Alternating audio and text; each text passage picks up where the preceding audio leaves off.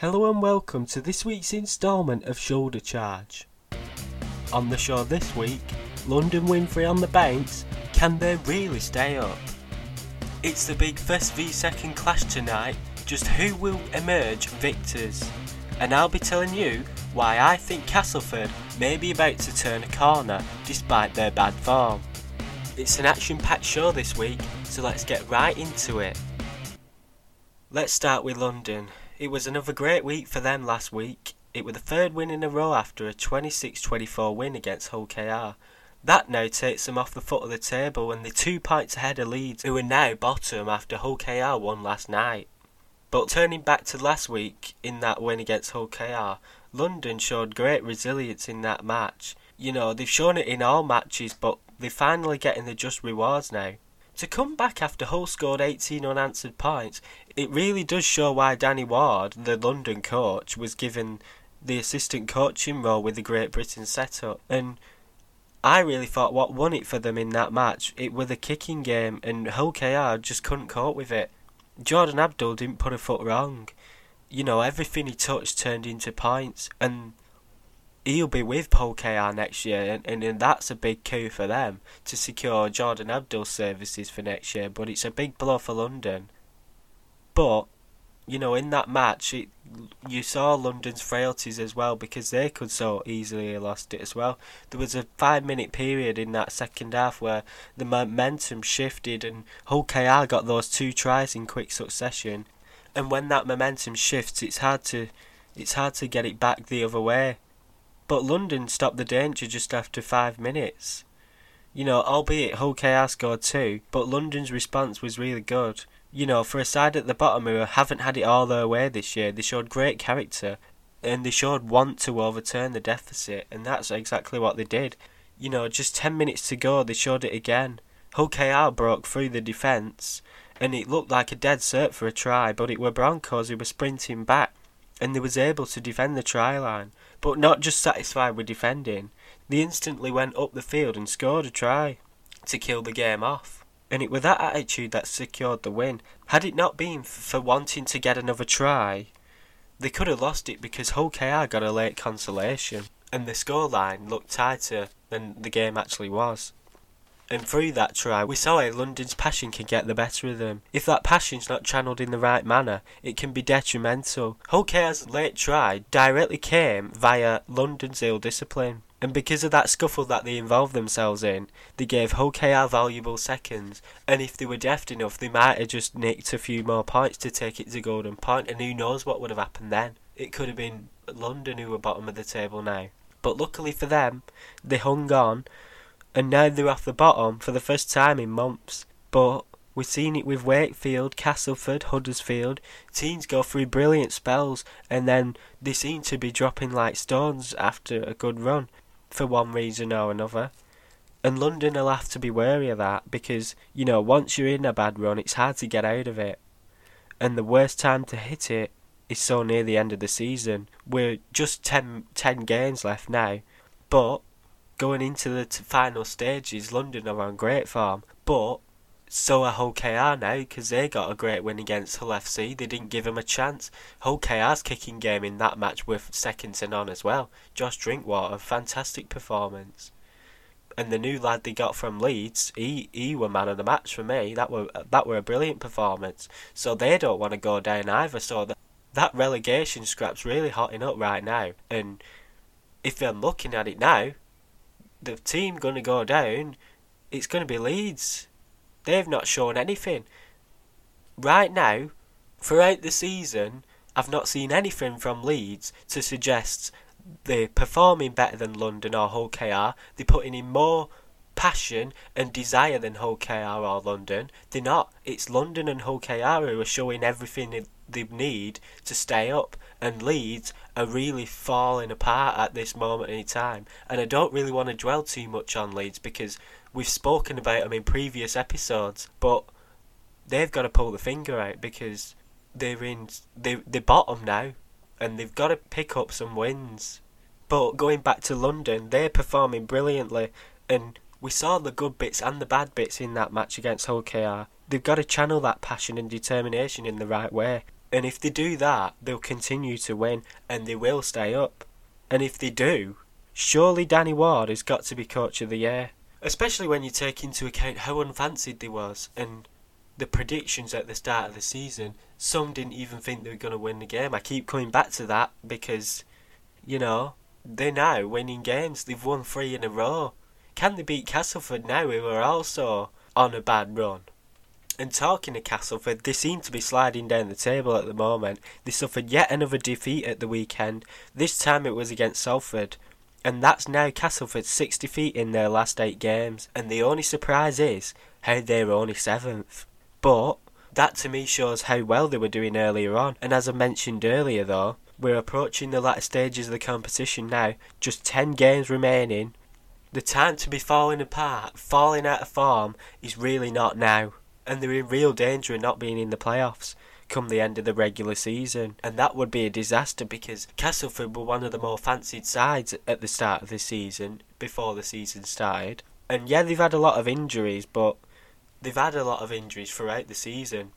They've known before a ball was kicked, or certainly in the early stages of the competition, that they'd have long term injuries. And they've had those injuries when they've been through good spells and bad spells. So their poor form now cannot just be because they're missing key players. It can't just be the injuries. And I think maybe Daryl Powell, the coach, has perhaps used the injuries as a bit of an excuse, you know. The explanation after every defeat, it seems to be, well, this player's out and that player's out, so we're weakened. Yada yada yada. But that excuse is sort of wearing thin a bit now and maybe the constant talk of injuries it might have played into the into the players' subconscious. They might have been thinking subconsciously, maybe they wasn't aware of it, but it was in the mind. They may have been thinking we're we're weakened, we're not fully fit, we're not as strengthened as as the opponent. Maybe that's played on the minds. Who knows? But I do think they've got a good squad. I do think they might turn a corner. We saw it with Hull FC they were massively inconsistent. They were going from 55 wins to 55 losses. It were that extreme. And Lee Radford didn't know what to do with his side, but then they went on that brilliant run. They put themselves in third position and they were looking like the real challengers, even ahead of Warrington, to challenge St Helens. You know, they're flying. But they're not invincible either. They've lost against Hull KR now, it's all in Castleford's favour. They've been through that bad spell now. They seem to be sort of slowly progressing, even though they're still losing. They seem to be putting in the efforts, but not quite getting the results because, stats wise, I don't think they're that far away. If we're looking at the loss to Salford last week, Cheyse Blair, Liam Watts, Jesse Sene-Lefao, Jordan Rankin, Peter Mata'utia, they all made over 100 metres and in particular, Cheyse Blair made 196 metres. That's a side to me that wants to win, that's trying everything, that's playing for the shirt, trying to impress the manager, trying to pick up the points, but it's just not falling for them at the moment. The fact that they're not winning is really not for the want of trying. They've, they had promising spells in the Salford game. In the run up to half time, they were, they were playing quite well. And after the match, Daryl Powell, the coach, he said some players are not good enough to be in the side at the moment. So maybe that's the kick up the backside that they that the players need to get back to winning ways. And they're back on home soil for the next match. They're up against London, and then they've got Leeds. So it's the two bottom sides.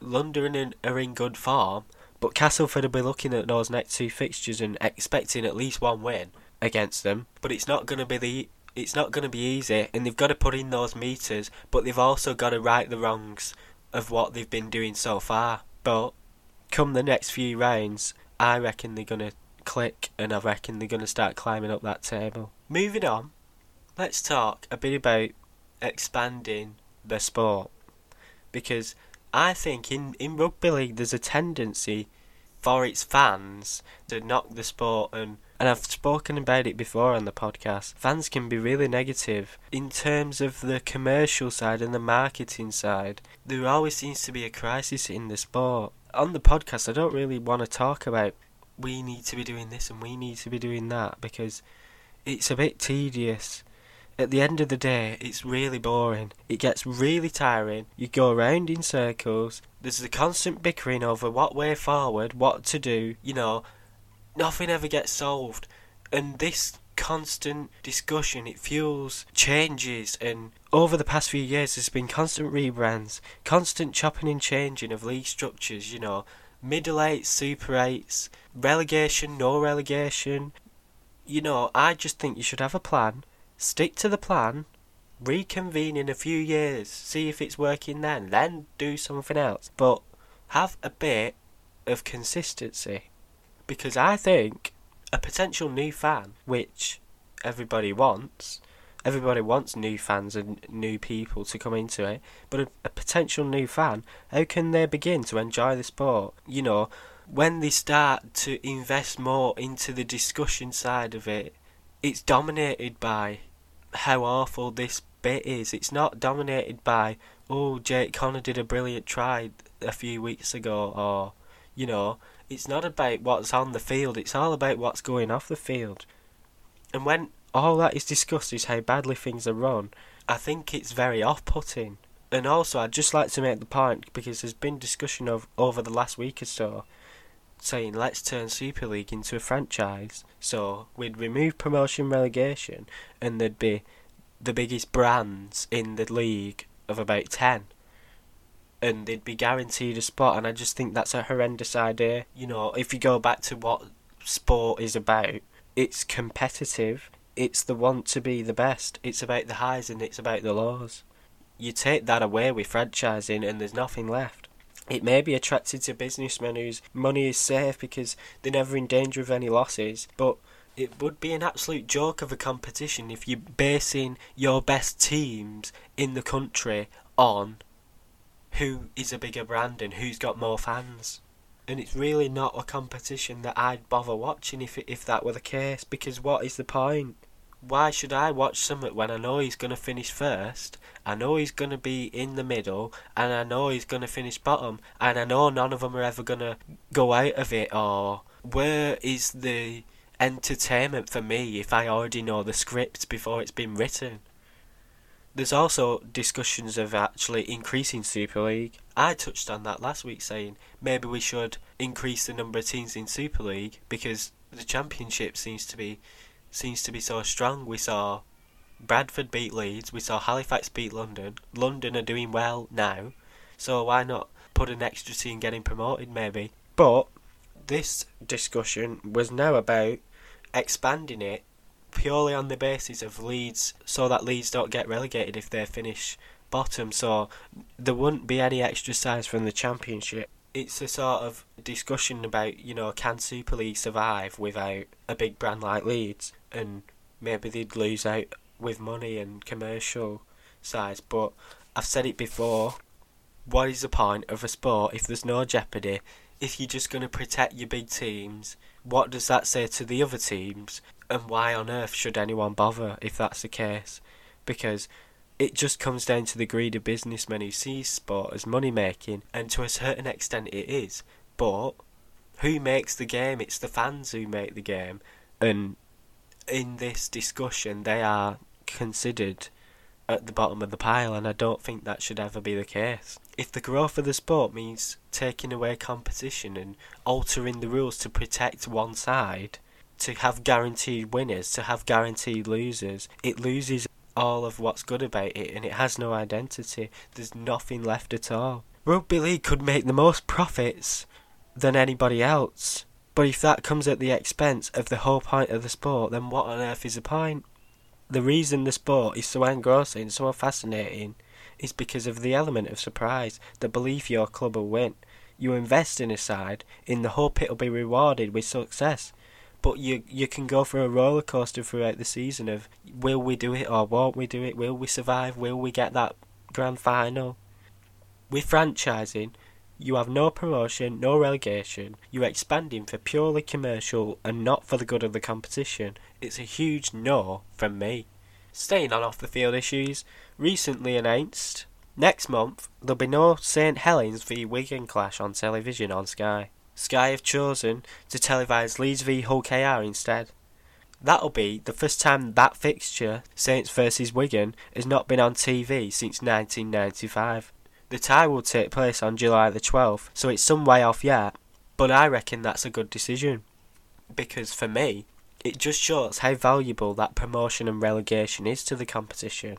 Because we've now got two relegation threatened sides knocking off two of the two of the biggest brands and two of the top teams in Super League because it's more exciting and pe- more people want to watch that. You know how much more exciting Super League is because we've got an extra dimension to it and not just who is the top side and who's going to finish in the top five.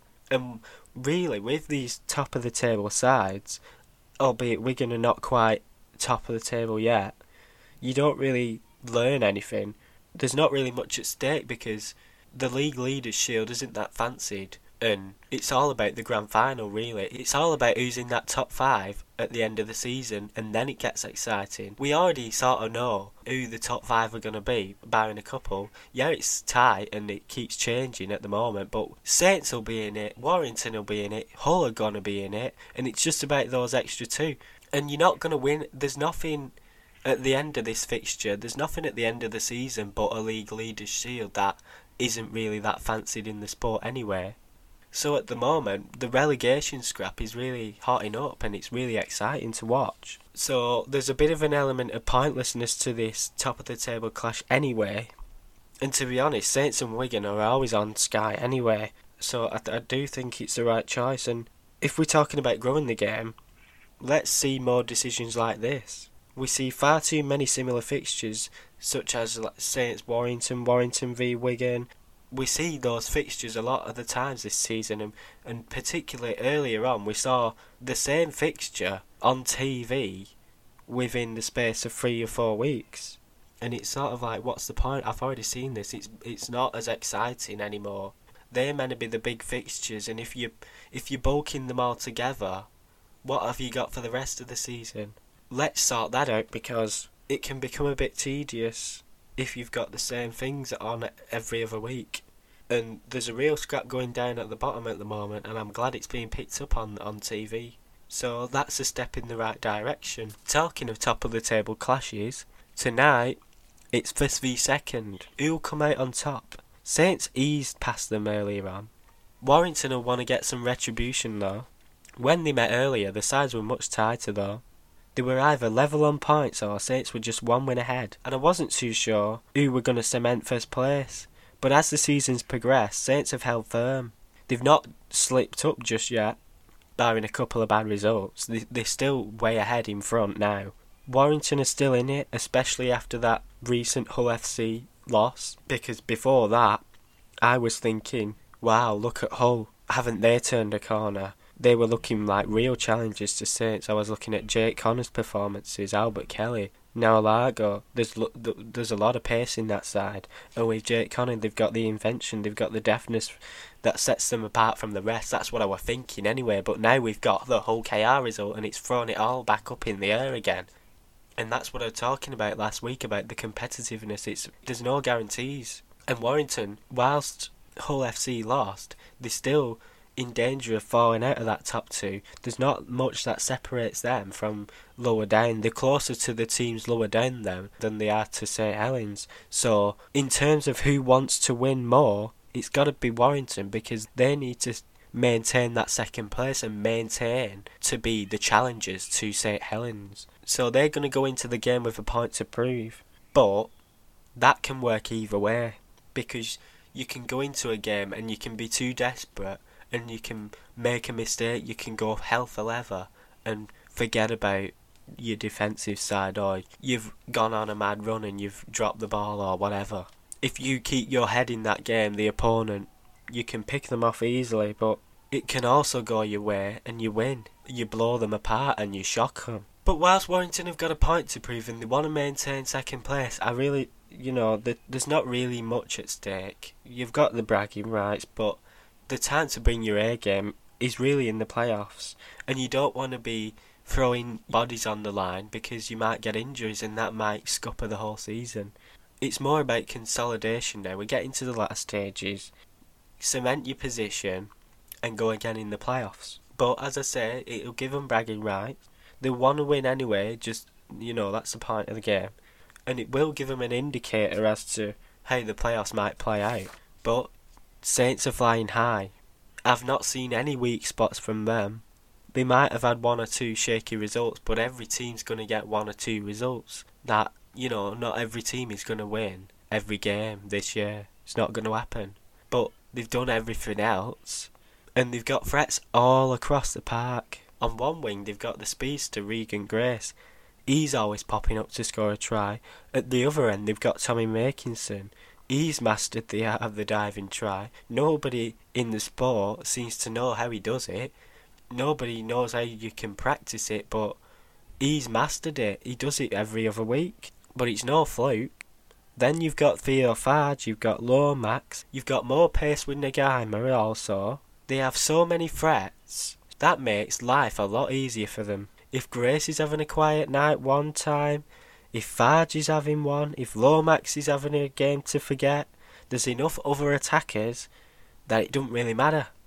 They can have four players playing to the best and then a few who are not, and they can still win because they've got the firepower. And I think that makes life virtually impossible for the back row because there's so many threats to deal with. Who should pick up who? Who should be the focus?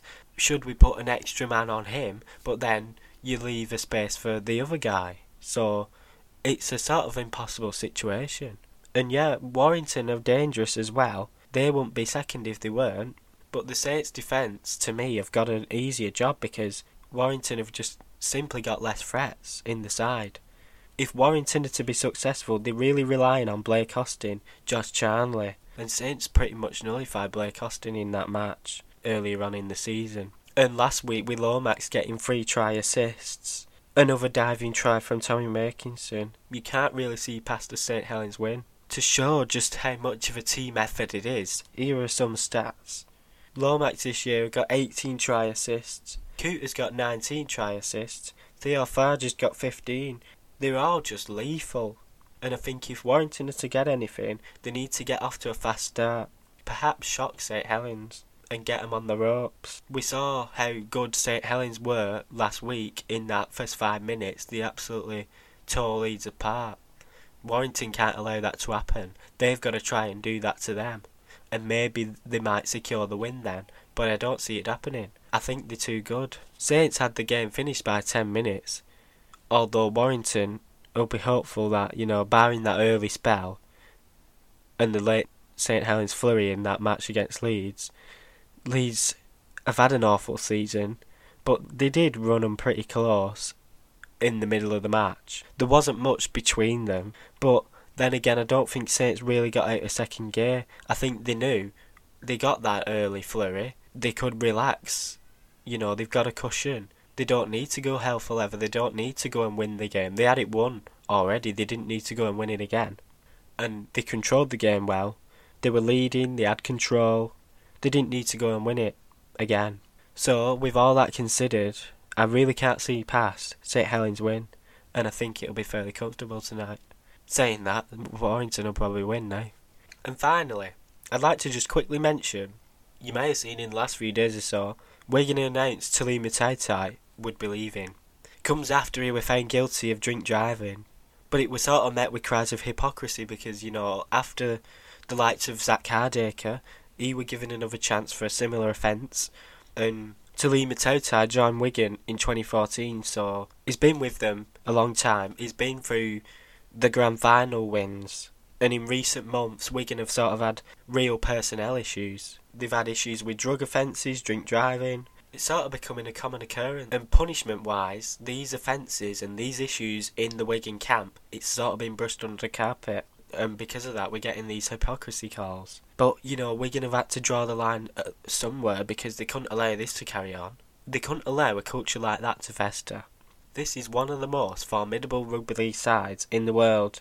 Never mind Super League; they're one of the biggest brands in the wor- in the world.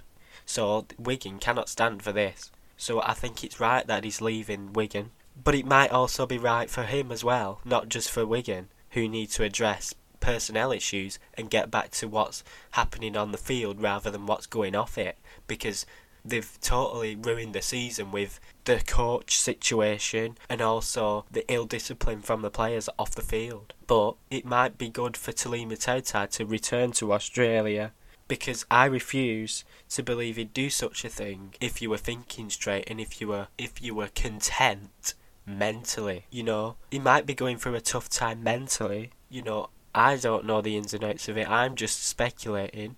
And he's returning to his family in Australia. And I think it might be best for both parties. Wigan seem to finally be properly dealing with issues like this. Maybe they can now put the personnel issues behind them. Maybe the line has been drawn. Maybe they say we've we've given you many chances. We've let you off this time. We've let you off that time, and uh, and it's still happening. Maybe they thought the softly softly approach may work. It doesn't seem to have done. So now maybe they saying if it happens again, you're out and that's it. You're not getting another chance because we cannot be a counselling service. We we have to be, you know, we have to be flying on all cylinders. So I think it's the right decision, the right decision for the club, the right decision for the for the player. And now Wigan can focus on putting more points on the board and thinking about beating Salford. And then if they do, they'll be in that top five. They'll be in the playoffs and they'll have a chance of getting to the grand final. And if you'd have said that a few months ago, you would have said, Are you taking the mick? And on that note, that's it for this week's edition. Thanks ever so much for listening. Just what on earth will we have to talk about in the next episode? And you can find that out next week on Shoulder Charge.